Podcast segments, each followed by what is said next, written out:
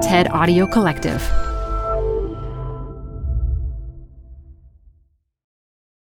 We can be guided in the same way that a hummingbird is guided to build a nest. The same way we can get back to our true connection if we if we get out of our own way. From the TED Audio Collective, this is Design Matters with Debbie Millman.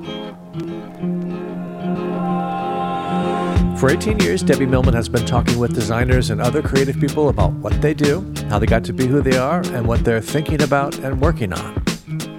On this episode, record producer Rick Rubin talks about his book on creativity.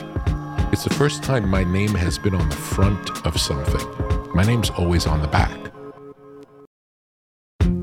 When the celebrated record producer Rick Rubin decided to write about making great art, he created a book about how to be in the world. This is because he believes, as I do, that life itself is a creative act. Rick Rubin has won nine Grammy Awards, and over the years, he has produced a who's who of musical artists, from Adele to the Beastie Boys, Red Hot Chili Peppers, Johnny Cash, and Jay Z. His range is vast, and his talents are many. They also include prose. This man can really write. Rick's latest creation is a rich meditation and love letter of sorts to creativity, and it just debuted at the very top of the New York Times bestseller list. It's titled The Creative Act A Way of Being, and we're going to talk all about it and more in our conversation today. Rick Rubin, welcome to Design Matters. Hello, pleasure meeting you. Rick, you were born on Long Island in the 1960s. Your dad was a shoe salesman and your mother a stay at home mom. And I understand your Aunt Carol was like a third parent to you. In what ways did she influence you as you were growing up? Both of my parents were the youngest in big families and were always the youngest and always childlike. And my Aunt Carol was my mom's oldest sister and she functioned as my second mom. And my Aunt Carol worked at Estee Lauder in Manhattan. She ran the creative services department um, at a time when many women didn't have jobs like that. Yeah. And I would spend time with her both in her office at Estee Lauder, and she would take me to the theater, and she would take me to museums and to movies. And she had a very different cosmopolitan life than my parents, who had a more you know, we lived at the beach. It was more of a beach life.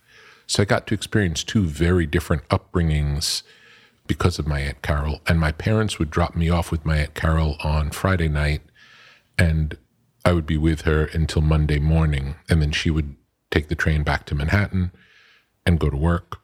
So my parents got the weekend off. I got to have the benefit of a third parent. It was a, a really good deal all the way around.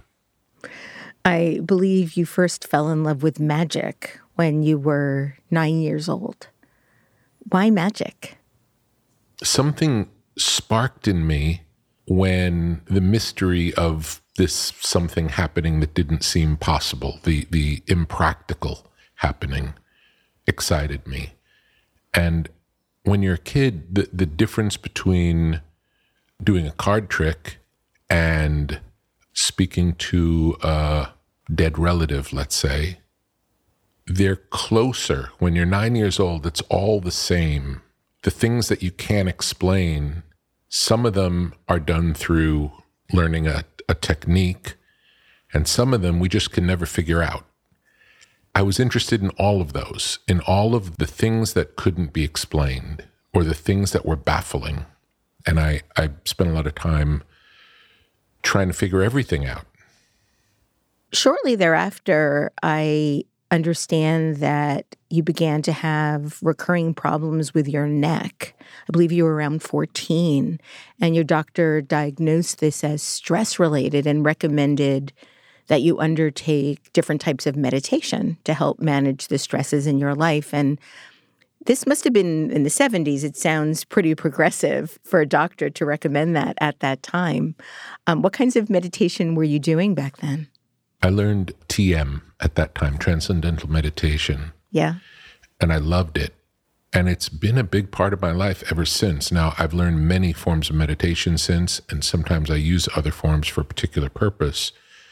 But I tend to keep coming back to TM. And I don't know if that's because it works the best for me or if, if it's because of when I learned it and how many years that was, because it was my first practice. Maybe that's the reason that I, I stick with it. I also quite like guided meditations and yoga nidra, where I'll lay down and be guided through a process instead of having to keep the attention myself to check out and listen to instructions is very relaxing as well. I think another influence at that time was a teacher you had at Long Beach High School, Mr. Freeman. I believe it was he who first taught you how to play guitar. Yes, he ran the audiovisual department at school and any possibility to not go to class and hang out in the AV department and play guitar and watch videos and um, just hang out with artistic. It was an artistic bunch of people who were into both artistic stuff, but also the technology of the arts because we all could run the projectors and we could all could deal with all the machinery of it. At that point in your life, what did you think you wanted to do professionally? I didn't have any ideas on my own. I imagine maybe when I was 14, I was probably still interested in magic. And my parents had in mind for me to be on a professional track. And their first choice would have been a doctor. And I'm needle phobic and, you know, pass out at the sight of blood. So they would settle for me being a lawyer. In their mind, that was the track I was on. And I guess in my mind, I was a kid. I didn't, I didn't know anything. So there were things that I loved. That wasn't one of them, but I assumed that would be my, the path I would go on. While in high school, you started a punk band you named the Pricks. Can you talk to us or tell us about the brawl that ensued at your debut gig at CBGB's? Yeah, it was a a planned event. It wasn't a real brawl. I also like pro wrestling quite a bit. So it was a theatrical event, and my father played a policeman in the story. And it was like a performance art piece. It's funny that you ask about it, that it's that it has taken on some sort of a, a mythology enough for you to ask about it, when in reality there were probably twelve people in the room. It was not a it was not a uh, and and even as a performance art piece, it was not particularly successful was it performance art or was it more of a stunt? I, don't know where the line is. I think I think the line between those things is very close. Mm. The things that Andy Kaufman did, you could say they were stunts, and you could also categorize them as performance art.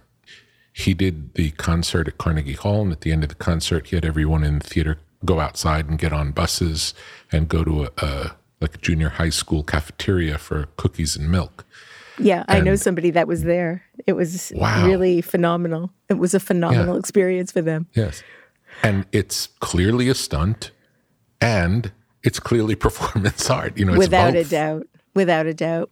Um, you founded your next punk band, Hose, in 1981. And I understand that at the time, the band Flipper was a big influence. I have been a huge Flipper fan for as long as I can remember. I think they had one of the greatest logos, rock and roll logos of all time. Um, in what way would they an influence to you? Up until that point, I understood punk rock to be fast music. Flipper was the first punk band that played slow music, almost like sludgy music. Hmm. And it was very innovative to me, and it inspired me to start a slow punk band. So I would say that that was probably the um, as close as it got to Flipper, but it, it's pretty close because it, it was they were the only ones doing that. So it was definitely derivative of Flipper. I don't think so many bands came in their wake doing what they did, but then, you know, Kurt Cobain says Flipper was his biggest influence as well. So interesting to see the tentacles of a band because it's funny. Everyone I knew, all the punk rockers I knew, had the Flipper album. I knew the guys in the band and I met the people at the record company, and everyone I knew had this album and it sold 10,000 copies, which You know, other albums sell 500,000 copies or a million copies at that time. Yet here's one that sold this many, and I know everyone I know has it. so I, I started having more of a sense. Well, it, it, messed up my sense of thinking I know what popular is because I mm-hmm. didn't. And the idea of how much love and energy can be created with a small group of people in a, in a neat with a niche audience. Because for a period of time flipper was my very favorite band. Whereas maybe three years earlier four years or five years earlier maybe it would have been acdc who sold millions and millions of albums. So for me they were in a sense the same. Like their impact on me was the same but their impact on the world was not which I find really kind of upsetting. I think that their seven minute song Brainwash from the compilation Sex Bomb Baby is one of the best pop, punk, rock songs ever written. It's so cool. What a love canal, so cool. The Wheel. They have a song called The Wheel that's incredible. Your first 12 inch EP was titled Hose. And according to the liner notes, it was recorded on one Sunday in April 1982 between the hours of 10 p.m. and 1 a.m. And I believe you designed the cover, which was an homage to Composition 2 made by Mondrian. Yes. And the Hose album was the first time the Def Jam logo was placed on a cover, I believe. Um, and Def Jam was a company, the record company you started in your dorm room at NYU. And your dorm, dorm room was literally the company's headquarters. And the NYU mailroom became Def Jam's as well. And your dorm room address was on the album sleeves. How did you first come up with the name Def Jam? It was um, street slang for great, great music, great record. It was something you might hear somebody say who spoke the lingo of the street. And you've said that the large D and J letter forms were as much for the role of the DJ in Def Jam as for the words themselves. Absolutely. Why so? One of the reasons I started recording rap music at all was the people who were making it were experienced music makers who had made music before. And hip hop was a really revolutionary new genre and the people who made music in other ways from before hip hop didn't really understand what it was. They made it more like the things that had come before. So it was not unusual to hear on the earliest of rap records, before the Def Jam records, the the musical track might sound the same as an R&B track that you might hear someone singing on if you went to a nightclub the the perception of the more experienced people at that time was okay we'll make this r&b song and instead of having someone sing the melody we'll get a rapper to rap on it. And that's an aspect that's one aspect of hip-hop but it's not the whole picture of hip-hop and i would go to hip-hop clubs and what was exciting about it was the dj the dj really was the star of the show. And it was all about montage. It was about taking old things and finding a way to reinterpret them. It's so interesting because it wasn't copying something, it was taking a tiny aspect and turning this tiny aspect into something new. And it was very exciting. And it was done through human DJing, it was done through dexterity, it wasn't done through machines. So there was a performance aspect even in replaying someone else's music. And that's what hip hop really was. So I would have these experiences of going to these clubs with this incredible music, uh, rapping, beside the rapping, incredible music. And I wanted to basically just document that because as a fan, if, if someone had already done it, I probably wouldn't have done it the only reason I did it was as a fan wanting to be serviced as a fan, and I wasn't being serviced. So I made it because I wanted it to exist. You've said that when you were first involved in hip hop, the idea that it would become what it became was not a possibility. And you stated that nobody who was making hip hop music thought this is going to be the biggest thing in the world. Most people didn't even think it was music. It was that outside everything else that was going on. And at the time, Rick, I was working at Hot 97 and I was working with Steve Smith and Judy Ellis, Rocco McRae, Tracy Clardy. And we were trying to reposition Hot 97 from a dance music radio station, which is what it was, to the mm-hmm. first hip hop radio station in the world. And even people at the radio station thought we were nuts. Absolutely. They were they were absolutely convinced that this was going to be a huge failure. Yes. I remember. I remember also the resistance from I mean it was incredible because it was a new urban art form and the stations that played the urban music refused to play it. Mm-hmm. The first stations to play hip hop were rock stations and alternative stations and college stations because in some ways the R&B stations were the most resistant to it. Many of the artists you work with at that time, including your Def Jam partner, Russell Simmons, used the word fearless to describe you, Rick. Was that a word you'd use to describe yourself then or now? I would say artistically, I'm, I'm fearless. I'm not fearless outside of the world of art. The things that turn me on are the things that are radical. So I like edgy things, I like extreme things I like unusual things. I tend not to like the typical mainstream thing. So my tastes run that way. And because I know that's what moves me, I want to make things that move me as well.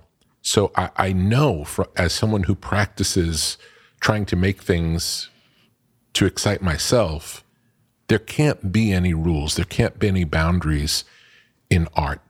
Now, outside of art, it's a whole different issue. I'm terrified on a regular basis. but when it comes to art, I know, and it's and it's it's funny. It comes out of knowing it's what's best. I know this is what's best for the art. I know the art has to be free to be. There's a line in the book that the world is only as free as it allows its artists to be. It's true. So you've since gone on to be one of the most successful producers in music history. You sold your share of Def Jam to Russell Simmons and started your own labels. You were the co president of Columbia Records and now own your own studio, Shangri La Studios. As I mentioned in the intro, you've won nine Grammy Awards. You've been named one of the 100 most influential people in the world by Time Magazine, named the most successful producer in any genre by Rolling Stone. You've collaborated with many of the biggest artists in every genre of music. Now, I want to spend the rest of the show today talking about your new book, The Creative Act A Way of Being. And the first question that I want to ask you about is something I heard you say on my dear friend Tim Ferriss's podcast. Is it really true that he thought you writing this book was a bad idea? Everyone I spoke to about what I imagined the book could be before starting it, from publishers to friends, thought it was a terrible idea. What, because you weren't going to be talking about Jay Z and Ye and Adele? I mean, why? Why did exactly. you think it was such a bad idea? The general consensus was the book that people want from me is a book about the stories that they know about that I was involved in. That's what people want. And I know those stories. and I don't know what the, the reason I was talking to people early on is like, I don't know what's in this book. I don't I don't even know how to figure out what's going to be in this book. But I have an idea that this is something I want to make happen. I don't know how it's going to work, but I'm willing to do the work for it to happen. And the general consensus was why do you want to write a book about something you don't know about when you can write about a book about something you do know about, and that's the book that everybody wants. Hmm. And I said it's because it wasn't interesting to me. I'm I'm not interested in talking about myself at all. And the whole purpose of me deciding to do a book was based on I get to work with very few artists. I get to work with a lot of artists for someone in my position, but compared to artists in the world, I work with a tiny amount of artists. So if I work with seven or eight artists in a year, that's a lot. If that's the whole uh, reach of my creative impact is working with this small group of people, I want to be able to share this information with more people. I don't know how to do it, but I want to be able to do that and I'm willing to figure it out. And that's was a, you know, 8-year process to get there. You said that you wanted people reading this book to have a Tao like experience, and the Tao was written 3,000 years ago. What do you mean by a Tao like experience? One of the things that's so powerful about the Tao is that every time you go back to it, you have a new experience of it. It's written in an open ended enough way where the reader is involved in what the book is saying. Like the book is giving clues for us. It's not telling us what to do, it's giving us clues mm. about how to think about things. And I wanted the book to be a book that you could open randomly anywhere and get good information, which is what the Tao does. And I wanted a book where every time you read it, you'll feel like you can learn something new from it. Again, it was a tall order in the beginning of the process.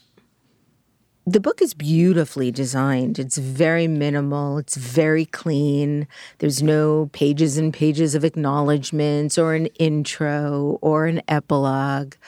There's a timelessness to the design. And in in looking through the book to try to find some evidence of who designed it, I saw that actually you designed it, and you do give a shout out of thanks to Pentagram. And I know Paula Scher did your Republic Records logo. Did you work with Paula on this as well?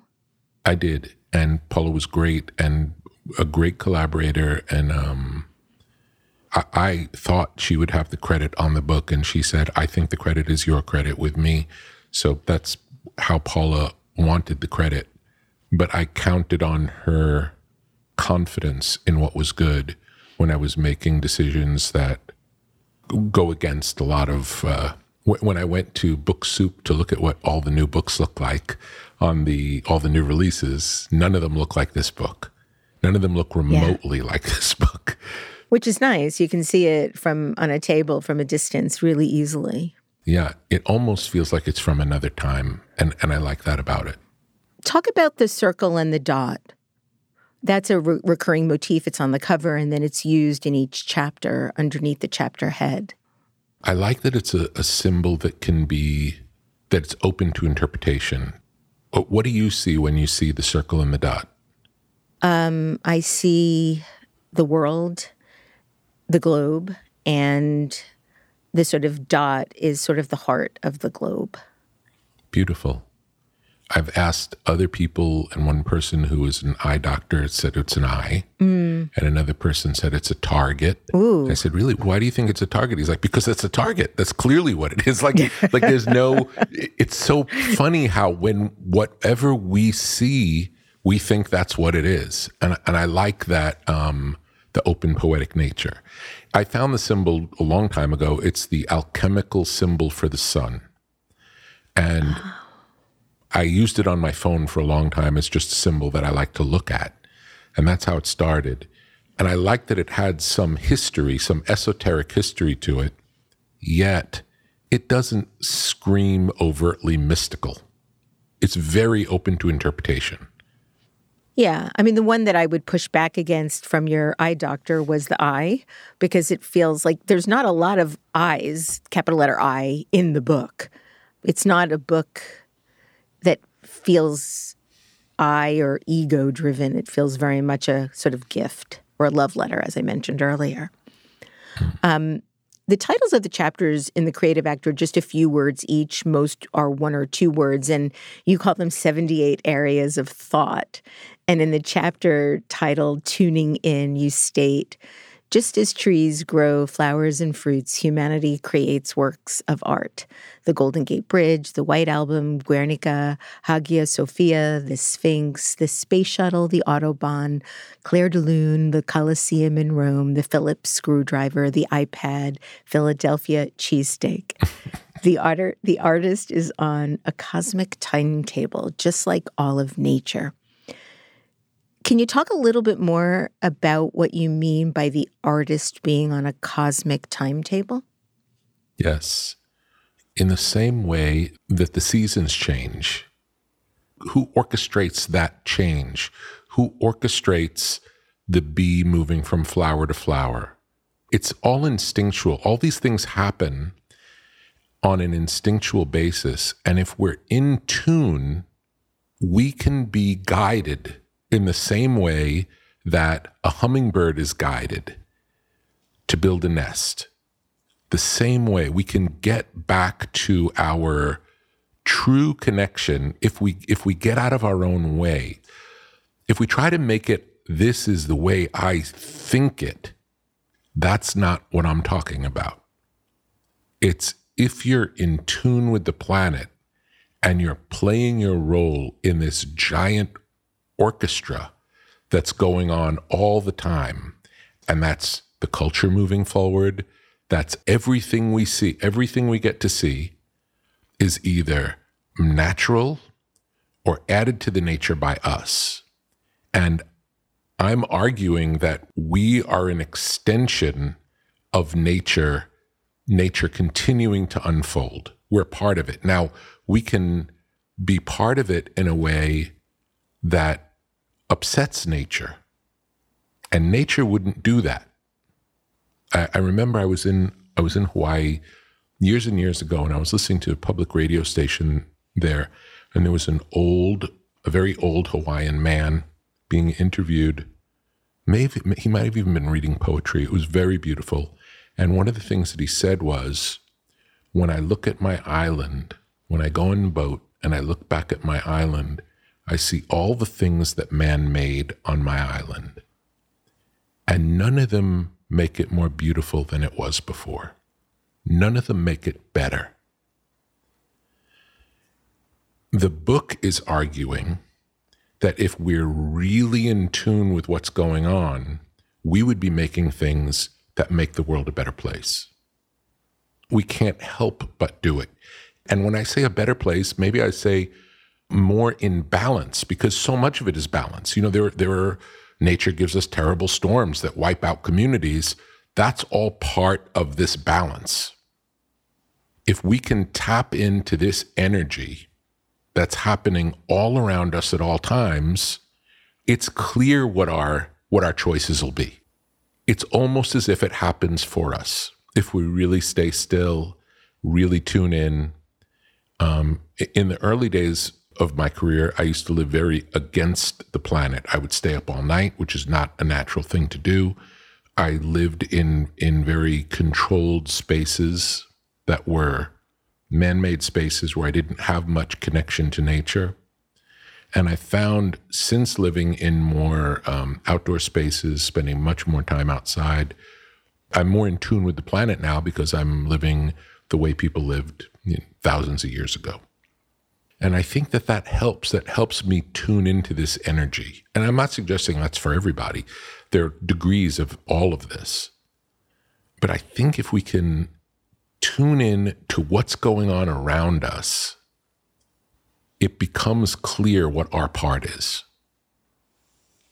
The whole notion of tuning in feels sort of cosmic and magical to some degree. And you go on to state in the book if you have an idea you're excited about and you don't bring it to life, it's not uncommon for the idea to find its voice through another maker. This isn't because the other artist stole your idea, but because the idea's time has come. And I'm wondering if you think ideas come through the artist rather than from the artist. Yes, the ideas come through the artist, not from the artist. The artist may make connections between things, but the, the grand vision doesn't come from us. And I think the more artists you speak to, they would all tell you this. The ones who really have done it consistently over a period of time tend to get more mystical. Yeah. Just through the reality of their experience. It just happens through when you see something remarkable happen over and over again that you can't explain you start to realize, well, that's how it is because it happens all the time.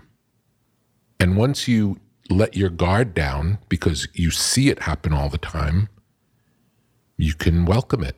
You can put yourself in a position to allow it to happen more often. This reminds me of something Elizabeth Gilbert said about the American poet Ruth Stone, and I wanted to read you verbatim what she said because I, I think it's really a perfect example of being of tuning in and what happens when you do that. So she stated that Ruth Stone, who's now in her 90s, has been a poet her entire life and described when she was growing up in rural Virginia, she'd be out walking in the fields, working in the fields, and she would feel and hear a poem coming at her from over the landscape. She said it was like a thunderous train of air, and it would come barreling down at her over the landscape. And she felt it coming because it would shake the earth under her feet. And she knew that she had only one thing to do at that point, and that was to, in her words, run like hell. And she would run like hell to the house and she'd be getting chased by this poem. And the whole deal was that she had to get to a piece of paper and a pencil fast enough so that when it thundered through her, she could collect it and grab it on the page. And other times she wouldn't be fast enough. So she'd be running and running and she wouldn't get to the house and the poem would barrel through her and she would miss it. And she said it would continue on across the landscape looking as she she put it, for another poet. And then there were those moments where she would almost miss it. She's running to the house and she's looking for the paper, and the poem passes through her, and she grabs a pencil just as it's going through her, and she would reach out with her other hand and she would catch it, and she would catch the poem by its tail, and she would pull it backwards into her body as she was transcribing on the page. And in these instances, the poem would come up on the page perfect and intact but backwards from the last wow. word to the first. Wow. So cool. I love it. Beautiful. I, I, I was reading your book and I'm like, oh my God, Ruth Stone, that's what happens. And then I also read that Tom Waits would do that. He'd be driving in the car, and if he couldn't get to where he was going fast enough, he'd be like, Don't you see I'm driving? Beautiful. What's what's interesting about that story, about both of those stories, is not just the cosmic transmission aspect, it also tells us the commitment that the artist needs to make that when it's happening, we have to be present for it. We must be present for it because it's coming and it's going. And I talk a lot in the book about it being this is a there's a section of the book called uh, an area of thought 24 7 and it's about the commitment it's funny because we say it's not really about us. Yes, it's not really about us. But if we're not actively participating with all of ourselves at all times, it doesn't happen.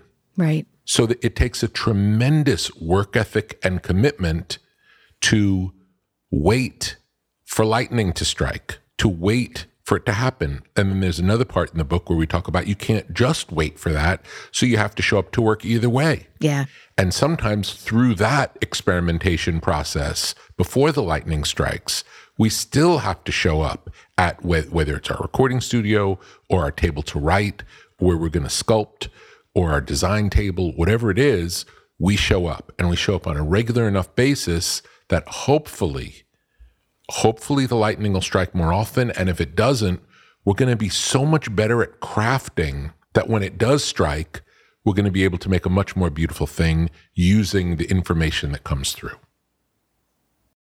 You talk in the book about the sort of playfulness and sense of relaxation that is evident in great work. And I know that you know, showing up every day, sitting down every day, doing it every day can be torturous.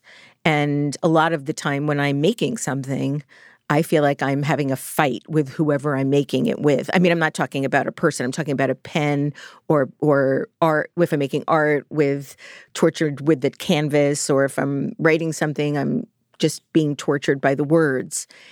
And then it might take, I don't know, however long, sometimes hours, sometimes weeks to get to that place where you feel like the work is coming through you as opposed to from you.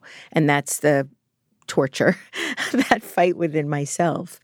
What kind of advice would you have for people listening that want to try to get more comfortable with the playfulness or get more in tune with the playfulness? Well, I, w- I want to say something about what you just said before I answer that question. Sure. Just because it happened to me this morning. I'm starting a new podcast because I've been doing Broken Record for five years, where I've been talking to musicians, and I realized I like to talk to people who are not musicians. I like to talk to all kinds of people. So I'm starting a new podcast, which will be called Tetragrammaton. And I made a little welcome recording to start the process. And I made a version of it with a friend talking to me, asking me questions and talking about the podcast. And it was fun and it worked well. And then I listened back and I thought, oh, I didn't, I don't really like my choice of words. I feel like I could do better. Also, now that I've, I've written a book and I know uh, the the amount of time that went into picking every word in the book, writing and rewriting, and trying to convey information in a way that it's both accurate and holds some energy. So I thought, okay, I'm gonna I'm gonna rewrite my answers to be more together, more like more like in the book. And I rewrote it last night, and then I re-recorded it, and then this morning I got back the edit with the new rewritten version, and it was terrible. and and I immediately was like, oh, I have to go with the first one. It was it, it's imperfect, it's casual, it's fun, and it says what it needs to say. And me working on it didn't make it better. Me giving it better words didn't make it better. And being open to, even though in my mind, I can make it better, me doing the work to make it better, me putting the time in to make it better, and then saying, you know what? I'm going with the original that, that I thought wasn't good enough. I'm going back to that because it has something that you can't, I can't explain. So knowing that the amount of time or effort we put into a project, there's no connection between the amount of work that goes in and how good it gets. And unless you do the work, you never know if it could be better.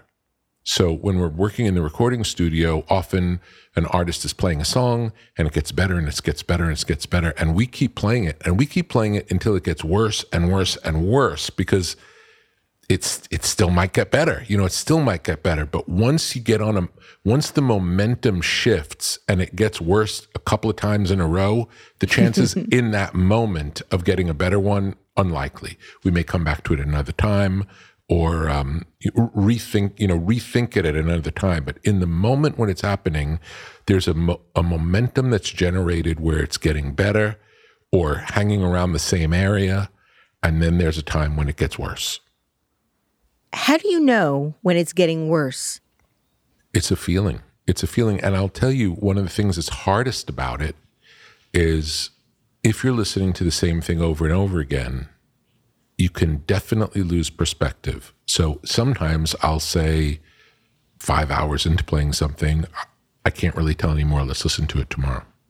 Or go out for a walk, go for a swim, do something to really, ch- or work on something different to really en- if you really engage in a different project and you come back to the project you had tunnel vision on the tunnel vision's gone as soon as you really engage in something else i want to talk with you about the artist's antenna you state that we are all translators for messages the universe is broadcasting, and the best artists tend to be the ones with the most sensitive antenna to draw in the energy resonating at a particular moment.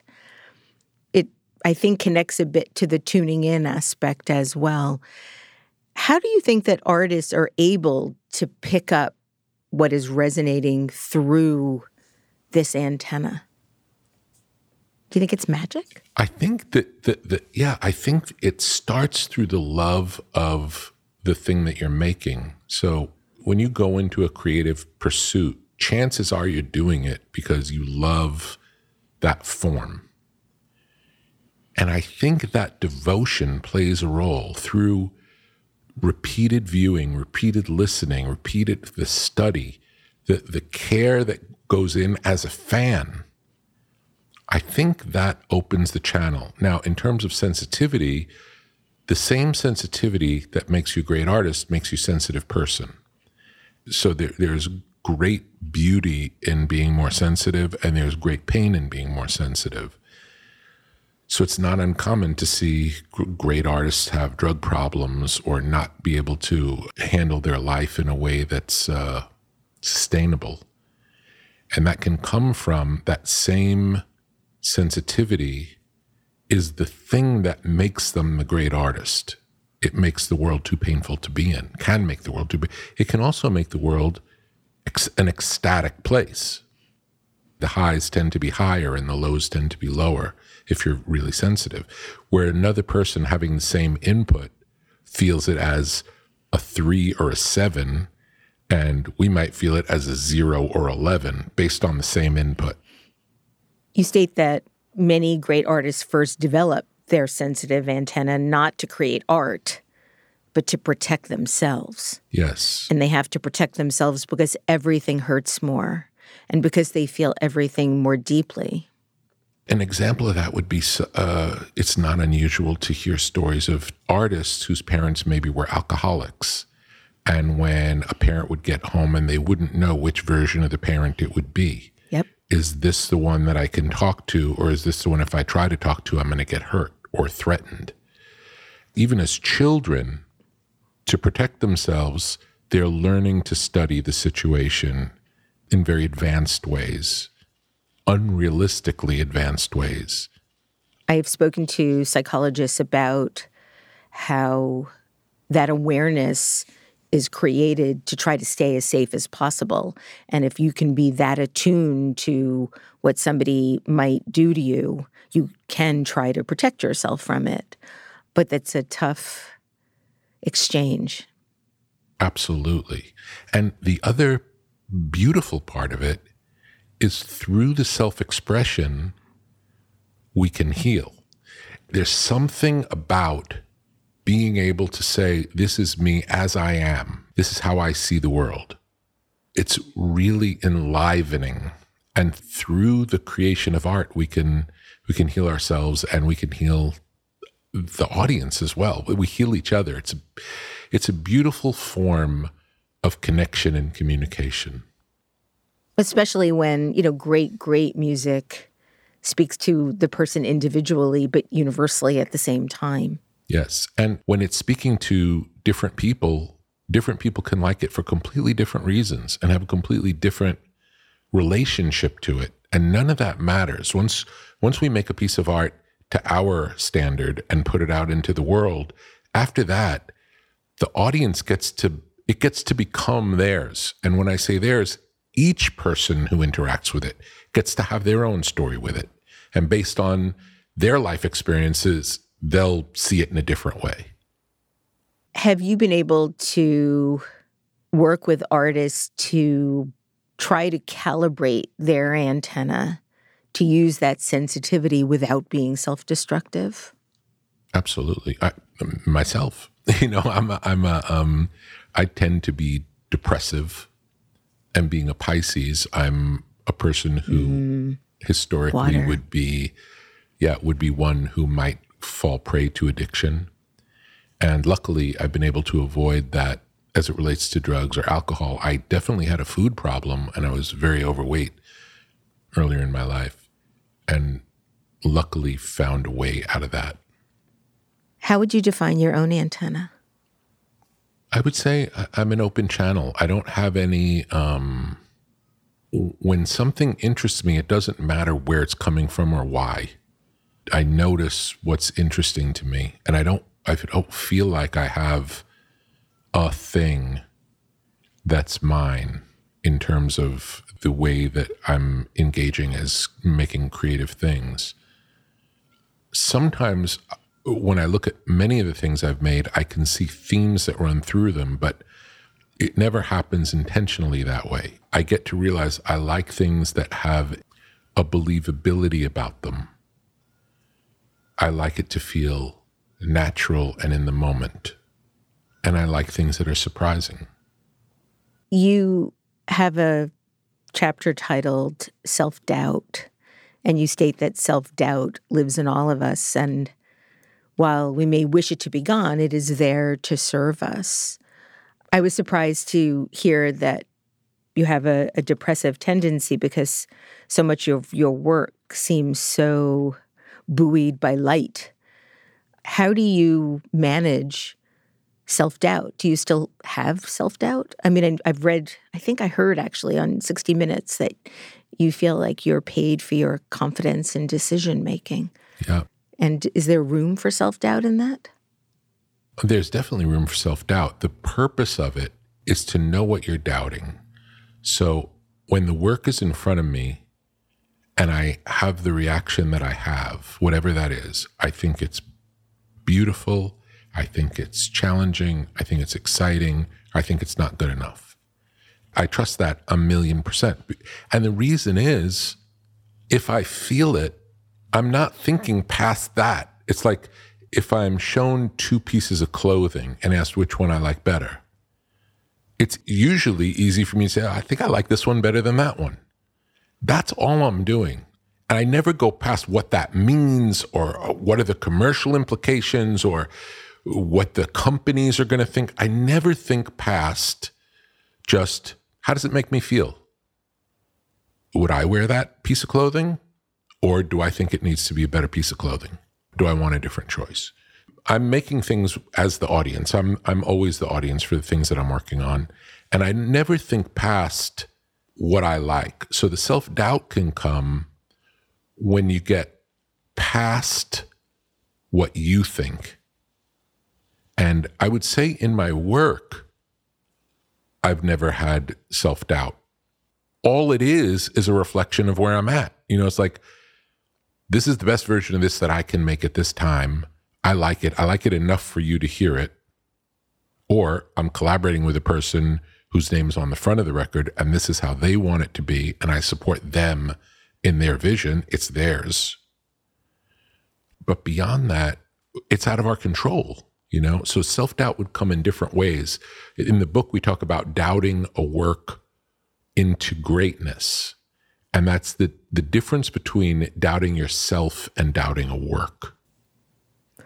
How do you deal with artists that are concerned or worried or doubting that they're not going to ever be able to make something as good as they already did? I come in with the, the confidence of saying we're going to make the best thing you've ever made. The reason I'm there is for us to work together to make the best thing you've ever made. Whether that's possible or not, we'll see. But that's the intention. We go in with the intention it's going to be the best it could ever be. I could remember when I said that to Johnny Cash, he looked at me like I was insane because he had reached such heights and so long ago, the last 20, 25 years before us working together, there were no glimpses that he would get to the place where he was before but I definitely went in with that intention. That was my goal. I, again, I don't know if it's possible, but that's the intention. And it's a belief that it's possible because everything's possible. We don't know. We, we can't know. So I always start with the idea of I know I'm willing to do whatever I can do for it to be as good as it could be. We're going to find out how good that is. Do you believe that something needs to be believed as possible in order to make it possible? I think it helps because sometimes we surprise ourselves into the possibility of something existing that we don't think is possible.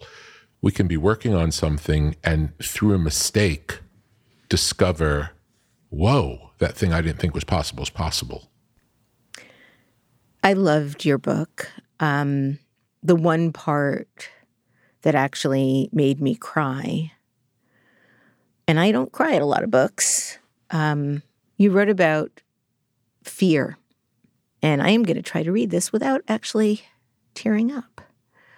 Ultimately, your desire to create must be greater than your fear of it. What would be your advice to anyone like me that might be having a war between fear and art? I would suggest lowering the stakes and know that the thing that you're making is think of it more like a diary entry. You're making a diary entry. Tomorrow, you're going to make a new diary entry. The work that you're making doesn't define you for the rest of your life. It's a moment in time. And if you like the thing that you make enough to show it to a friend, it's ready to go to the world. Because if you'll show it to your friend or your uh, someone you know with good taste, that's all it is. It's no more than that. Everything else is a story in our head. But if it's good enough to show to your friend, it's certainly good enough to show to a stranger. The other thing that I would recommend is anything you can do to get on a roll of momentum of like a diary entry, make something small, release it into the world. No one has to see it. You know, just put it up wherever you, whatever your version of publishing is, publish it. Do another one, publish it. Do another one, publish it. Do another one, publish it. Get past the idea that this thing is going to define me forever and it has to be perfect. I don't know if it could ever be finished. What's today's version? Put it out. What's tomorrow's version? Put it out. What's the next? Through that process, you build the musculature and the confidence to be able to do it. Where do you see the role of shame in making art? Any of the negative emotions that we have can be channeled into the thing that we're making whatever our our state is when we're making things is somehow inhabited in the art. And that's part of what makes the art great. The art isn't great because of how perfect it is. It's great because of how close of a reflection it is to our humanity, flaws and all. Mm.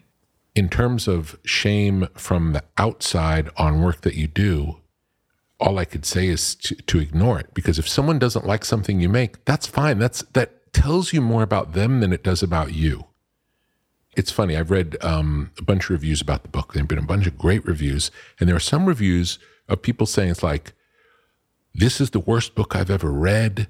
It's ama- no, it's amazing to see, and the best work divides the audience. I talk about it in the book. Yeah. If everybody likes it, you haven't gone far enough. Yeah. Uh, that's like the worst thing that could possibly happen. then it's just sort of middle of the road. Yeah. So it's okay if someone doesn't like the work. The the um, going from someone hating it to loving it is easier than having someone not care about it. Not care about it is a non-starter. Yeah, actually reminds me of something that you said in the chapter on greatness, where you state that if you think, I don't like it, but someone else will, you're not making art for yourself. And you found yourself then in the business of commerce, which is fine, but it's not art, which is something I've been thinking about a lot. Seth Godin said something very similar in an interview that I did with him several years ago that also sort of is a mantra in my mind. Would you say that any art that involves ego or vanity or self glorification or need for approval is kind of anti art? Not necessarily. Honestly, not necessarily because there are no, there aren't any rules, and there are some really great artists who are complete egomaniacs, and they find a way to make that work. There's no blanket rule for any of these things. You can always find the exception. You have a chapter in the Creative Act called The Abundant Mindset, which reminded me of something that the late, great Milton Glaser said in an interview I had with him. And he stated if you perceive the universe as being a universe of abundance, then it will be. If you think of the universe as one of scarcity, then it will be. And Milton always thought there was enough to go around for everyone if we were willing to share. There are enough ideas in the universe and enough nourishment. Why do you think people get so protective of ideas? One of the things that I love about hip hop is the sharing and the sampling and the sort of building from one art form to another. Yet people are so litigious and contentious about it now. In the early days of hip hop, the people who were doing it were purely doing it out of love. And over time, it has turned more into, I think, anything that turns into big business ends up becoming more contentious. It's just a, a byproduct of success. I have one last question for you today. I have about 400 other questions I'd like to ask you, maybe even more, but I'm conscious we'll, of we'll our time. This, we will do this again for sure. Absolutely. Thank you. Um, you write in the Creative Act that it's not uncommon to long for outward success, hopeful that it will fill a void inside ourselves. Some imagine achievement as a remedy to fix or heal a sense of not being enough. For those of us struggling, so self serving question is my last question. Sorry about that. Um, very obvious. Uh, for those of us struggling with filling that void with productivity or achievement or success, what would be the first thing you'd recommend people do to try and reset? I would say get some sort of help outside of art to work on yourself because they're, they're two separate things. And I can remember when the first album I produced that was a number one album was the Beastie Boys License, License to, Ill. to Ill. Yeah. And I remember getting a call from uh, the lawyer I worked with at that time who said, You have the number one album in the country. How does that feel? And I remember saying, I've never felt worse in my whole life in that moment. It's like all I thought was all I ever want to do is make good music. I'm making something that I love, that the world loves, and it did nothing for whatever was going on inside. I only remember it. If it wasn't for that phone call, I wouldn't. I would have. I would think back, think, oh, that must have been the greatest. But I remember how surreal it was having this conversation, and I've had great success over the course of my life and I have a great life outwardly because of it. And none of that healed whatever's going on inside of me. And that was a mm. whole other full time job for as long as I've been doing this. How long does the feeling of pride or accomplishment stay with you after you make something you're proud of? In the moment that it happens, I feel the excitement of like, there it is. Like when I say, as soon as I let it out into the world, I usually don't think about it again. I'm doing things like reading the reviews of the book. The first time I've ever written a book. It's the first time my name has been on the front of something. My name's always on the back. In some ways, this is my first project, even though I've made hundreds of things over the course of my life. So I'm treating it in a different way than anything else I've done before, really out of the curiosity of just like, how does this work? What does this feel like? What's going on? And luckily, I'm in a place where I can read, you know, someone say something really beautiful and I can see, oh, I, I understand what they see in it and that's beautiful. And then I can read someone who hates it and I can laugh. It's like, wow, they don't get it at all. You know, I, that's, I feel bad for them. Yeah. For me, it's beautiful. And I know for some people it's beautiful. So I feel bad if someone doesn't feel it. But again, not everything's for everybody. It's one of the things I love so much about Seth Godin. You know, Seth, Seth really uh, instills this idea of finding your tribe, finding whatever size it is, the people who like what you do. That's your audience. And if you cater to them, when I say cater to them, meaning you make the things you want to make that they like, c- catering to them can be misinterpreted as like you're making what they want. No, no, no. You're making what no. you want and they are the right audience. They feel they feel what you're doing. Whatever size that is. And then on occasion out of that something transcends that small tribe and has a universal appeal. That's all we could ever do. There's no you can't aim for any more than really yourself first, yourself and the one friend that you feel good enough about playing it for that tells you, okay, I'm ready for this to be seen by someone. And then you know, okay, this is it's time for this to be seen. Or you can say, mm, I'm going to work on it a little more, see what happens, work on it a little more. If it gets better, great. If it gets worse, okay, there it is. Let's start the next one. Let's send this out into the world and start the next one. Yep. I learned something recently about, um, you know, the musical artist Drake, very popular rapper. And I learned that over the course of the year, he put out 80 songs, 80. Now, he's one of the biggest artists in the world. He doesn't put out an album every year. but he put out 80 songs, many of which I'm thinking, other than the hardcore Drake fans, never heard. It's not like the batting average is high. He's taking a lot of swings all the time. I didn't know that. I only know the ones that, you know, everybody knows. I thought it was fascinating. So even when you'd think you're under the microscope because the whole world is watching because you're at the top of your game, there's 80 songs that argue otherwise. Rick Rubin, thank you so much for making this beautiful book that matters. And thank you for joining me today on Design Matters. Thank you so much. Rick Rubin's latest book, his first book, is The Creative Act A Way of Being. This is the 18th year we've been podcasting Design Matters, and I'd like to thank you for listening. And remember, we can talk about making a difference, we can make a difference, or we can do both. I'm Debbie Millman, and I look forward to talking with you again soon. Design Matters is produced for the TED Audio Collective by Curtis Fox Productions. The interviews are usually recorded at the Masters in Branding program at the School of Visual Arts in New York City, the first and longest running branding program in the world. The editor in chief of Design Matters Media is Emily Weiland.